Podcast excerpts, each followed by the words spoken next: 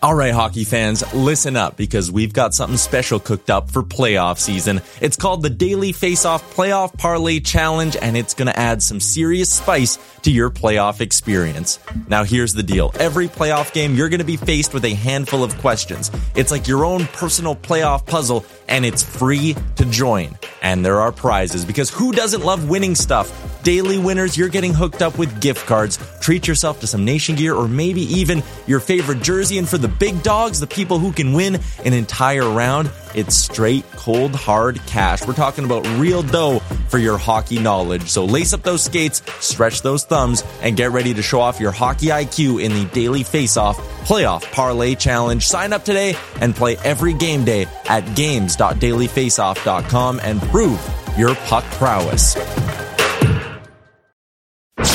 You're listening to Drop in the Gloves with former NHL All-Star John Scott, a member of the Nation Network of podcasts and delivered by DoorDash. John Scott, the All-Star Man. John Scott, the family man.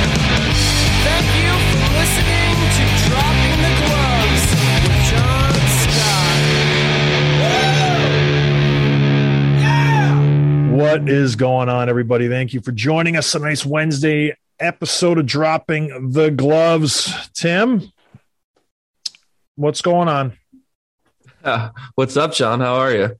I'm good. We got some answers yesterday. We had four games going into the 2-2 round, the most important game of any of these teams' seasons. It's a deciding game. It's a best of three series right now, right? And we had different circumstances going into every series. The Bruins, Hurricanes, the Bruins were riding a high. They had come back from being down 2-0 to tie it up 2-2. They're feeling pretty good. They got Johnny Swayman in net. He's kicking and punching and saving. It's great. What is his name? Not Johnny Swayman. Jeremy. See, it starts with a J. Then we got the Leafs. And by the way, what? Ottinger, his name is Jake. Not you calling him Jared or something. Yeah, I should just, who cares? With the Leafs and the Lightning, they're going in. It's just a back and forth series. They're literally trading punches. No one's been up by more than two games. So we'll see what happens there. And the Blues and the Wild, the same type of scenario where it's just been a back and forth. Blues win the first game big, Wild come back and win the next two. The Blues win game four. What are we going to see for game four? And the Kings and the Oilers, same situation. So it's been a very entertaining playoffs. And I've never, in recent memory, known of a night of hockey where you have four game fives with every series being notched up at two apiece. It was a very exciting night of hockey. A lot of just massive implications. Let's just jump right into it with your Boston Bruins. Now you're Bruins inside. You got the heartbeat of the team. They put the perfection line back together. They bring in Jeremy Swayman. Charlie McAvoy missed game four for Pete's sake. Connor Clifton stepped up and had the night of his life. He played out of his mind. They tie it up at home. They're going back to Carolina. They're feeling good. What do you expect from a Bruins squad going into this game? Like, you would have to think they're going to come out with a ton of confidence, and then to lay an egg that they do, Tim. What happened with the Bruins? Because they did not even show up at all. It was a complete no-show of a game for them. The whole game, they were just a step behind. Well, I don't know. You're the insider. You were probably in the locker room after the game. What were the boys saying, Tim? It was hard to watch. And McAvoy was a last-minute, dress. He flew on his own private plane, not his own, but they flew him down on a private jet separate from the team last minute. So that would have been like a nice boost and a nice burst of energy for those guys to know that they got their best defenseman back, one of their best players, but they just played terrible. They really did from start to finish. Bergeron, arguably the best faceoff guy in the league, he's getting outdrawn by Jordan Staal. And they got all these players that just aren't doing what they're capable of. The defense does not look great. Derek Forbort's had a great series, by the way, but if he's one of your better defensemen, you're not going to do too great. And I think it really – they haven't played great, but I think I'm going to give more credit to Carolina than I am going to, jump on the Bruins for not playing their best, because Carolina is playing really, really well. Tony D'Angelo is a force out there. He looks really good. It's their forecheck. Their forecheck are relentless. They skate so hard. There's so much pressure on the back end. They know the Bruins defense isn't as strong, and they're taking advantage of it. and they're doing a really good job of stuffing the Bruins in the neutral zone. There's so many plays. They showed it on the broadcast last night of guys like Lazar and Pasternak and Taylor Hall trying to skate through the neutral zone. They go wherever they go, they run into two players. It reminds me of the old 1-3-1 that the Lightning used to do 10 years ago, where you just stuff them. There's nothing to do except maybe dump the puck in if you're able to gain the red line. But if you do that, because of that traffic in the neutral zone, they're getting back quick, and their puck's going back the other way, and especially those speedy young defensemen that the Hurricanes have. So they just don't really have an answer for it yet. I hope to make some adjustments heading back to Boston for Game 6, but they did not look good last night. No, and it's not as passive of a neutral zone as the old New Jersey Devils, Tampa Bay Lightnings of old. They pressure the demon. They force them to one side. So it's a design trap. It's not where you just sit back and let the opposing team come at you. Carolina will angle you in. They force you where they want you to go, and then they just shut you down. There's three guys on the puck. They either force you to dump, and like you said, they have a guy back who's going to get the puck, and then away they go, or they turn it over and they're going the other way. We saw Taylor Hall got a turnover rate at the neutral zone. The Hurricanes went down and scored a couple other turnovers. It's a really good neutral zone. Rod Brindamore's a good coach. I don't think he gets the accolades that he should, but he's a really good coach, and they call him Rod the Bod. So he's got everything going for him. You mentioned Derek Forbort having just a terrific playoffs. How many points do you think he has, Tim? None. That's not why they have him. Does he have any points? Okay. 0 points. But He blocked 9 shots in Game 4. He's playing really good defense. It's reminding me a little bit, and this might be like heresy for Bruins fans, but the Seidenberg of 2011, just how strongly he was, how big he stepped up in the playoffs. It's not as talented as Seidenberg, but yeah, you don't have Derek Forbort to put up points. That's here's sure. my thing with block shots. Unless they're on the PK, even strength block shots, you can take it either way. It's like, you're in your own zone getting shot attempts on you and you have to block them. Maybe that's not a good thing. On the PK, I totally understand it. But as a whole, you don't want to have like 1 million block shots because it means you're in your zone all day, every day. And I don't think Derek Forbort is being matched up versus the other team's top line. I could be wrong, but I don't think you're lining Forbort up versus the Aho line. He's getting third and fourth line minutes. So I like Derek Forbort. He's a good, tough defenseman, but to say he's having a little bit of a stretch, but just looking at the stats in this series, it's obvious the Bruins' problems. It's night and day. They have 3 good players. That's it. After that, there's a stark drop-off of production. You got Marchand, you got Bergeron, you got Pasternak, and Pasta's having a bad series. He's not playing well at all. Taylor Hall's struggling. Eric Hall is struggling. Carlo's non-existent. DeBrusk has got some secondary goals and assists. He isn't playing well. They have nobody. And Craig Smith, Foligno, all these guys they brought in to like put them over the edge of Thomas Nozick. Tim, what do you expect? The Bruins are a one-line team. The second line that was good for the last month and a half of the season, they abandoned that as soon as they got, tough sledding. They went back to the perfection line. That's great, but you're never going to win a hockey game, let alone a NHL playoff series with one good line. We're seeing the same thing play out with the Edmonton and LA series right now. And Edmonton's playing an LA Kings team that is not nearly as good as the Carolina Hurricanes. So, it is what it is. The Bruins tried this year to find some secondary scoring. They tried to fill some holes. They tried to make things work. It didn't work. Their defense is not what it should be. Their forward lines are not where they should be. They made some bad signings. They swung and missed on a lot of trades that they wanted to make but didn't come to fruition. And this is where we're at. They've had a good season. And they're putting up an admirable fight in the playoffs. I thought they would be long gone by now, but they managed to squeak out 2 games at home. I find that to be more of a case of Carolina maybe not playing up to snuff in those games, but I think we're seeing what happens when a series goes deep. This is going to go to 6 games. Depth plays a huge part, and Carolina is deep. They can string you out, and they have elite players that they come to play every single night. And the Bruins do too, but they just don't have the depth. And you mentioned Tony D'Angelo. Boy, oh boy, is he incredible. 3 points last night, leads the Hurricanes with 8 points.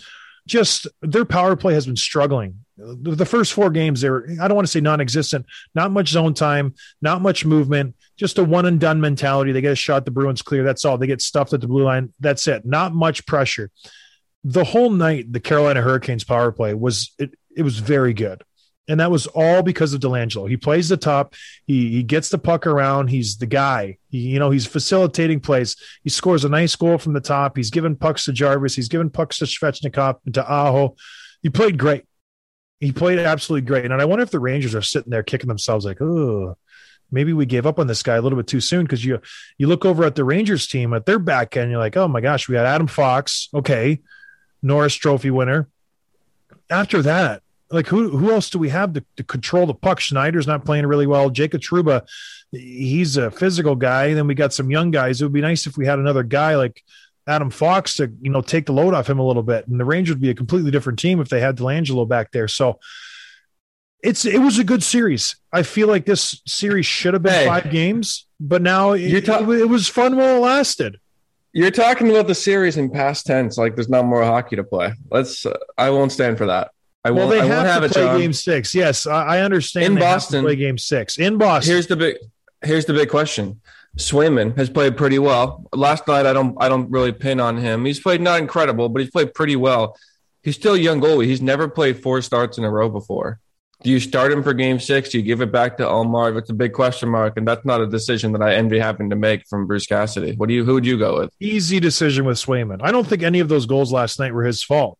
I think he played pretty strong.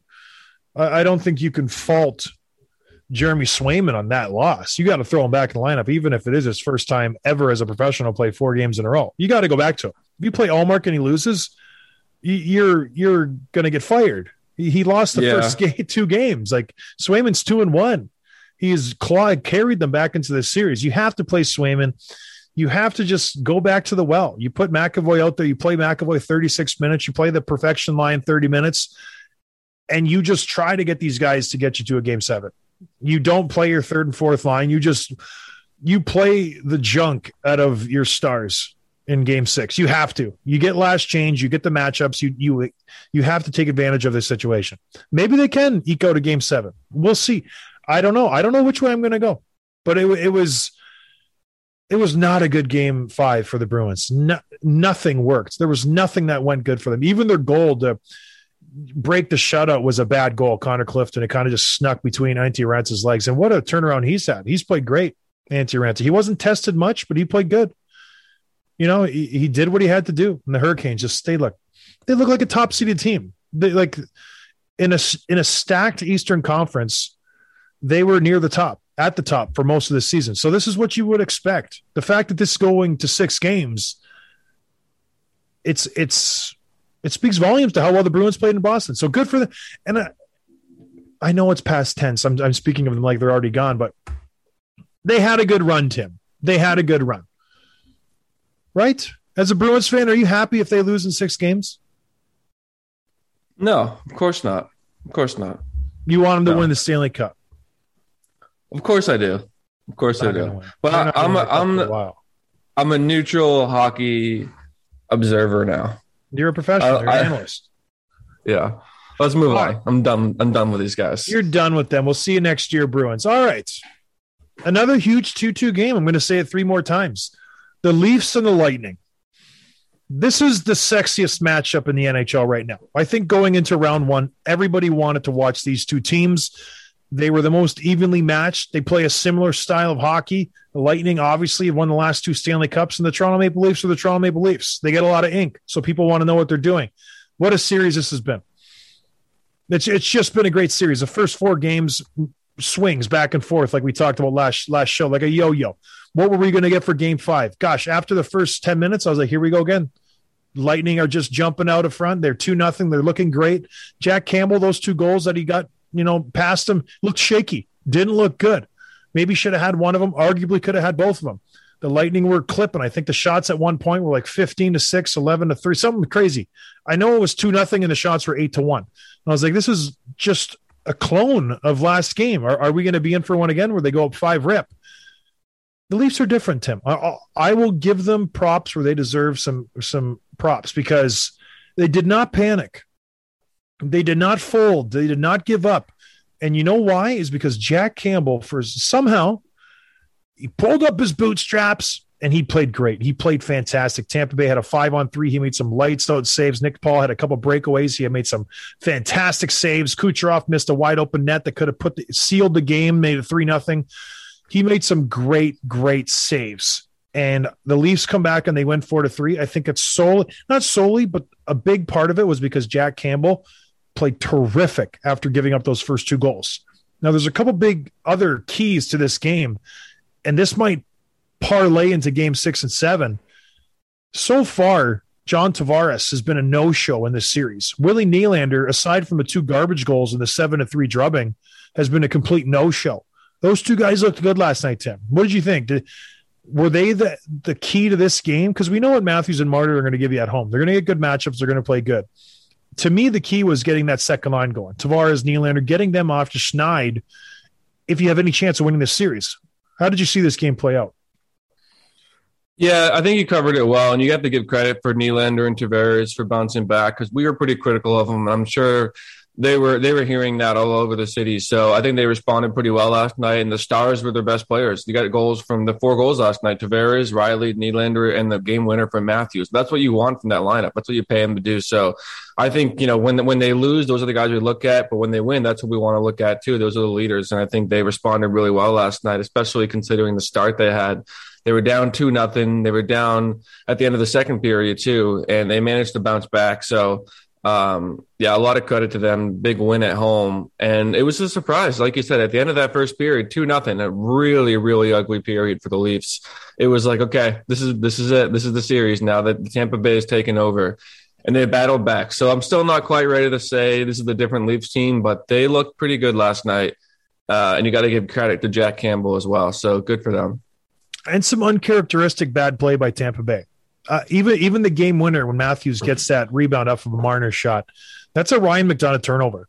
He's trying to get the red line. He's trying to dump it in, maybe trying to do too much.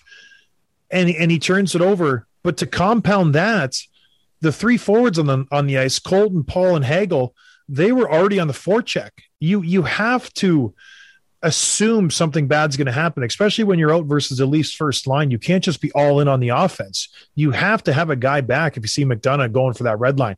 That's a mistake you don't usually see from Tampa Bay. So who knows? Maybe they're starting to show some chinks in their armor, the Tampa Bay team, where we thought they were just like infallible. They were this perfect team that never makes mistakes. Vasilevsky, pretty leaky rebound for the final goal.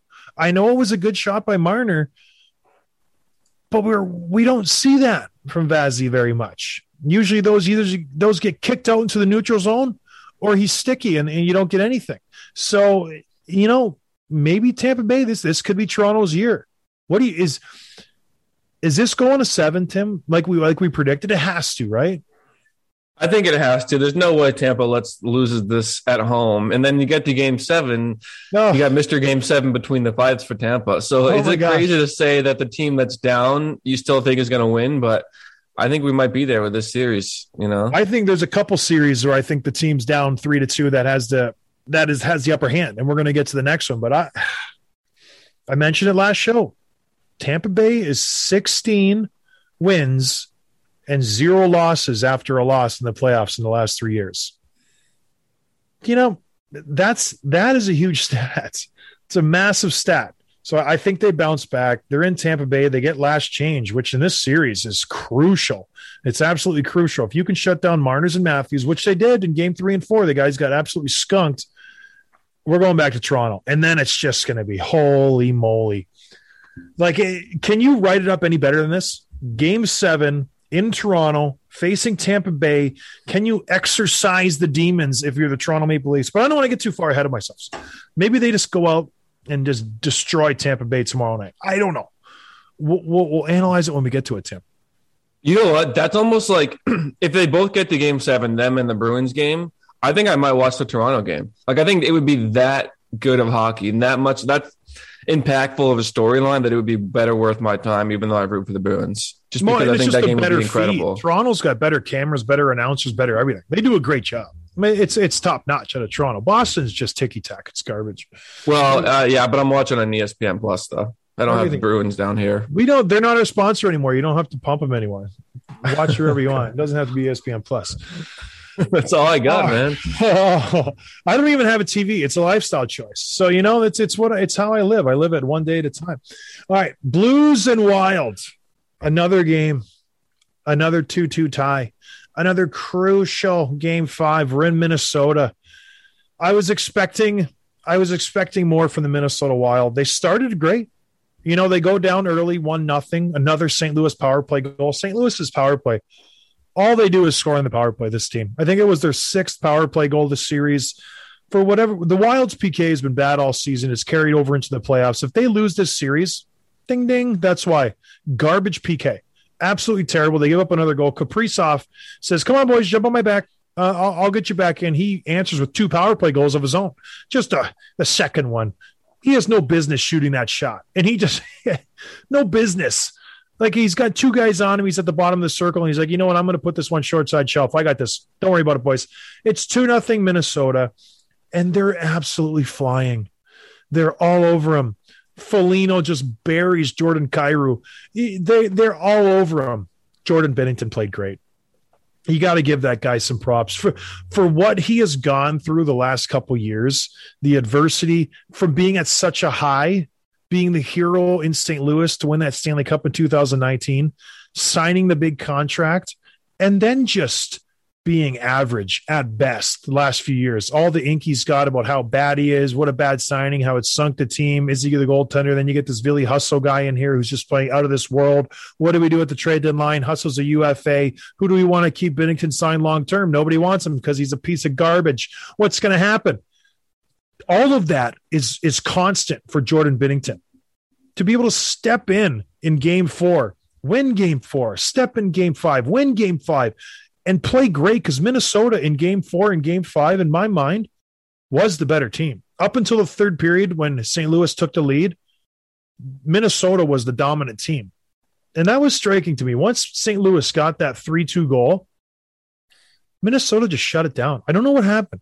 Did you watch this game at all? Because for me, I was expecting more out of the Wild. I was expecting some kind of pushback, some kind of just answer for a 3-2 goal. They had played so well up until that point, and then it was just like nothing. St. Louis scores that goal to make it 3-2, and then they just the air was sucked out of the whole arena even. It was very strange. Yeah, I think it was a low-energy kind of response there that you don't want to see from Minnesota, especially from home. But the Blues, I think, are just that good. They're so deep. They're so responsible. They have all those players that can score, but none of them are going to, like, hurt you in either end of the ice. And I think that's what we saw last night. Berube even said, there's a great quote from him, said, our team is built to go deep into games and deep into playoffs and deep into the series. You know, that's where we're at. Today was a good example. We're down 2-1. We went out and capitalized and got it done. These guys have been here before. I think there's a little bit where you see, like you said, with the other series, the deeper the series goes, the more you're going to see the deeper teams and the stronger teams shine out. And so far, that's what we saw last night. And now they're going a chance to go back to home to close it out. Do you think they do, or do you think Minnesota forces game 7? I think Minnesota forces 7. I think Minnesota still wins this series. I think they've been the better team. You do? Every single game. I do. I think they've been the better team. When you total up the periods, when you total up the amount of time, this and that, the projected goals for, the expected goals, Minnesota is ahead in every single stat. The Corsi, the Fenwick, the this, the that. Minnesota is better team across the board except for special teams. So if they can clean that up, one thing that I took issue with. So Minnesota, the deadline, they go out, they get Nick DeLaurier. That's great. He's been a huge part for them. But they get Marc-Andre Fleury. He's been great. They get Jacob Middleton. He comes in. He's expected to be a physical, strong, stay-at-home shutdown defenseman. He's been playing great hockey. Did you see the game-winning goal by any chance? When it was a half-hearted dump in from St. Louis, Jacob Middleton just watches the puck go by him. Barbashev is forechecking, rightfully so. He's trying to hound the puck. Middleton's got half a zone on him, and he just lets Barbashev go right past him and pick the puck up. It was the strangest play I've ever seen. In a playoff game, in the third period, when the score is tied 2-2, and you're a 6'4" defenseman who plays rugged and hard, why are you scared to go back for this puck? I don't understand. He doesn't take one hard stride. The puck gets chipped in. Barbashev just skates right by him. Middleton just is on his hip. Barbashev throws the puck out in front, and Tarasenko scores the game-winning goal. Middleton's a good defenseman. I don't know what happened there. I have no idea what he was thinking. But these are the little things. Like, that's going to cost him a series potentially. That one lapse, that one just maybe he was, I'm tired, maybe my D partner will get this one. Nothing's going to happen. Fleury's going to get it and throw it around. You can't assume things in the NHL, and you especially can't assume them in the playoffs. You have to go and get that stinking puck and get it around the boards or eat it or do something. Don't let that guy get it and throw it out front. It was a goal that should never have happened. And this is what I mean by Minnesota is the better team. Then they give up a stupid goal like that. That goal should never have happened. It's such an easy play for him to just pivot, go and get the puck, and just rip it around the boards. Then you're out of the zone. Bingo, bango, bongo. It's 2-2, and you move on. But now then they're down 3-2. Tarasenko scores one the next shift. You're down 4-2, and the game's over 5-2, and he gets a natural hat trick with the empty netter. That's it. And that could be the series because he doesn't make that one play. And maybe that's a little dramatic, but that's how else do you want to read that? He should have gotten back to the puck. It's a terrible play by Jacob Middleton. Awful play from a defenseman who was brought in to solidify this already good Minnesota defensive group. And now he just plays like that. Did you watch it?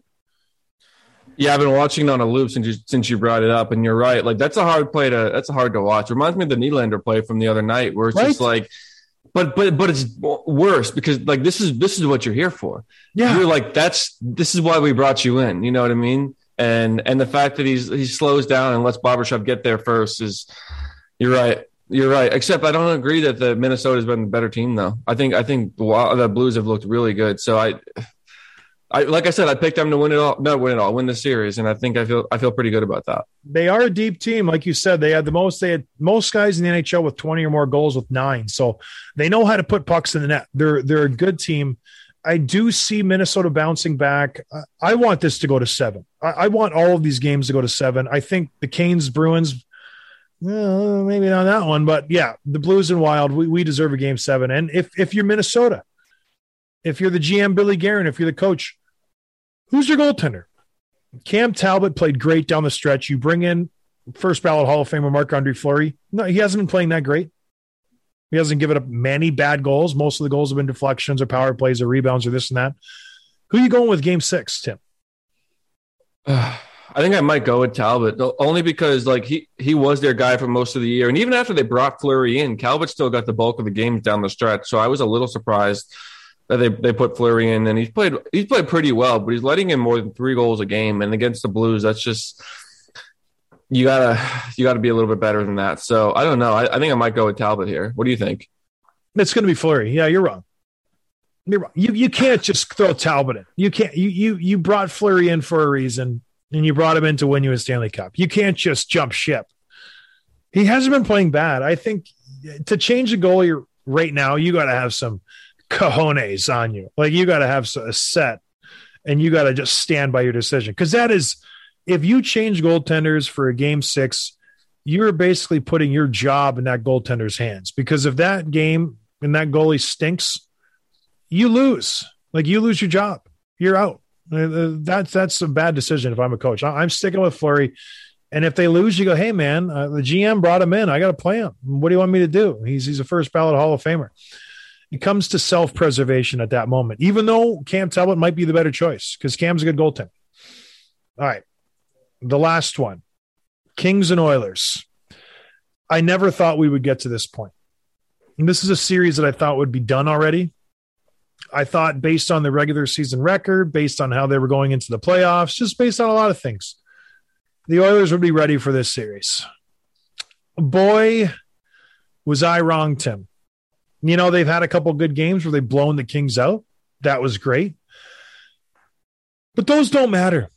You win a game 8-0. You win a game 5-2. You win a game this and that. Who cares? You still are down 3-2 going into game 6 in LA, mind you. But we'll break down game 5 first. You think what the hell happens? It's the most crucial game of the season if you're an Oilers player, right? You've gone through years of just futility. You're frustrated. You wanted to let it all out. And you're going to, the Kings are going to have it. You're at home. The fans are crazy. It's a sea of orange jerseys everywhere. You go out and lay an absolute egg in the first period. Like you're so bad. You're being outshot 16-5 by an LA Kings team that I know they're good. They're good. They're not great. There are probably 12 to 13 to 14 other teams in the playoffs right now that are better than the LA Kings. Right? Maybe 12. I'll give you that. I'll allow it. And you're being outshot 16-5 in the first period, and you go down, and you're lucky you're only losing 1-0. You're lucky. What to break down this game, because I get so frustrated watching this, Tim. I'm going to start swearing. I don't want to do that. It's so frustrating watching these Oilers. It's absolutely frustrating to no end. All right, what happened in this game 5, Tim? John, you want to take a walk? You need a pot of coffee or something? I do. I do. It's so maddening, and I'm not even an Oilers fan. It's so bad. So, 16-5, the shots in the first period, which is not good. You're going home. You have a chance to do it. Like you said, the building's rocking, and you just lay an egg in the first period. So they're lucky to be down only 1-0 at that point. But they did battle back. They were down 4-2 in the third period. They kind of forced their way back into the game with 2 goals from Leon Draisaitl. A lot of special teams goals last night. They had a couple power play goals. Draisaitl scored on the shorthanded goal, and so all of a sudden it's tied up. You're forcing overtime, and this is where they should be able to shine. You got the star power in the overtime, and then Kempe scored. It's a really interesting play too, because the playoffs are really about it's the little things, right? You got to do the little things well. You got to do the basic things well, because when you don't and you make a mistake, you know the other team's going to capitalize, and that's what we saw with this overtime goal. Yeah, the no line from L.A. had a really strong shift and had pinned the Oilers in their own zone for more than a minute. It's like they were on the power play. The Oilers were gassed. They were winded. They finally get a chance to break it out, but they don't gain the red line. They don't get the puck deep, and there's a turnover forced the other way. Oilers players are totally out of their breath. You can see Kempe, who's a fresh change, come out with a burst of speed, and they're gassed when he's beating McDavid, right? Like McDavid, it was a couple steps behind him. And then McDavid trails off. He slows off to let the defenseman get his guy, because that's not really his guy anymore. And I forget who the defenseman was, but Duncan Keith gets burned wide. He gets burned wide. Kempe, come bring it back onto his strong side and beat Smith for the overtime goal. And that's the little things where you get pinned in your own zone. You're not able to get it deep. You force a turnover, and all of a sudden the game's over and the series is over. So that's tough to live with if you're the Oilers. It was just from start to finish, the Oilers were the worst team. Their roster is not built well. They're bad. Every weakness that we think they might have had is just being amplified in these playoffs. And they're playing, like I mentioned, an LA Kings team that has no business being here. They're a solid team. They're very, very good. They have some good pieces. Iafalo's been playing great. Kempe's been playing very well. The Deneau line has been the best line this series, in my opinion. They have some good players. Athanasiou scored a nice goal from a nice brown feed. They're okay. They should win this series, but their holes are so massive on Edmonton that they're just being exposed left and right. The back end for the Edmonton Oilers, Darnell Nurse has played garbage all series. Duncan Keith and Evan Bouchard are just getting exposed whenever LA wants to. Duncan gets beat wide on the last goal. He turns the puck over, I think, for the Kings' second goal. They come right down their throat on the Athanasiou goal I mentioned. Evan Bouchard sucks.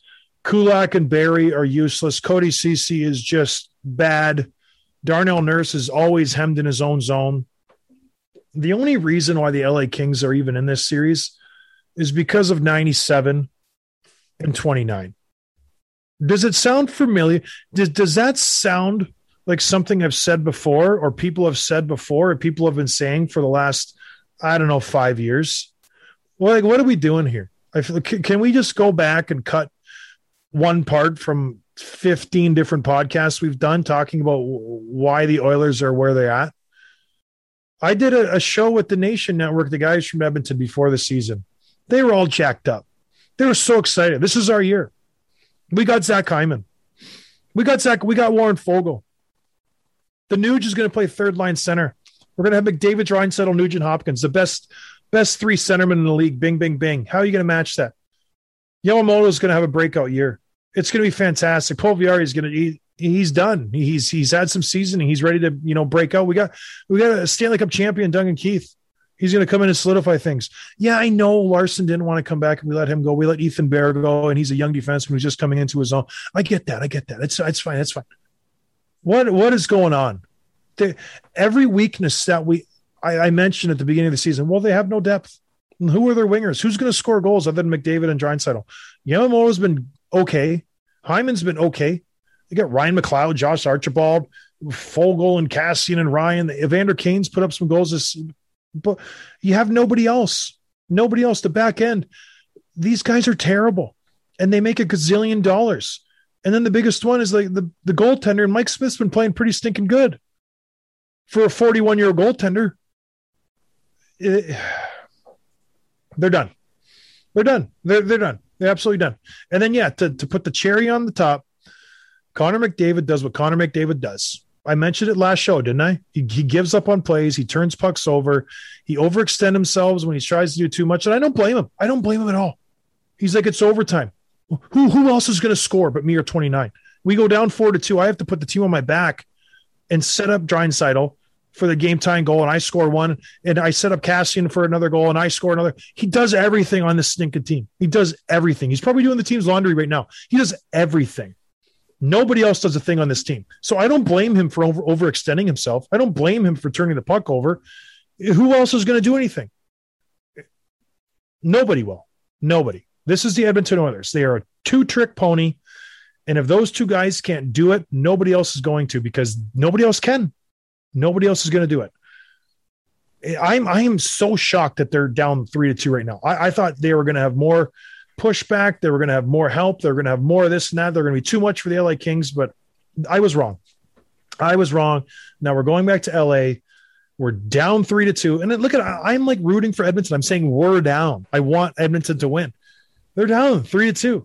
Now LA gets to go home. Johnny Quick looked great. He looked pretty strong. He's flying all over the ice, flopping and acrobats, and stick was going and bodies everywhere. He's looking really strong.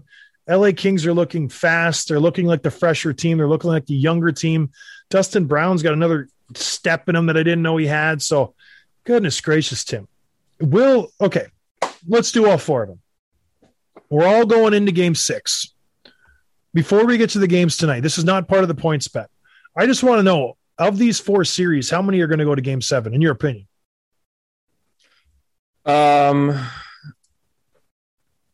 One, I think three of them will. Three of them? The poor Bruins just can't catch a break.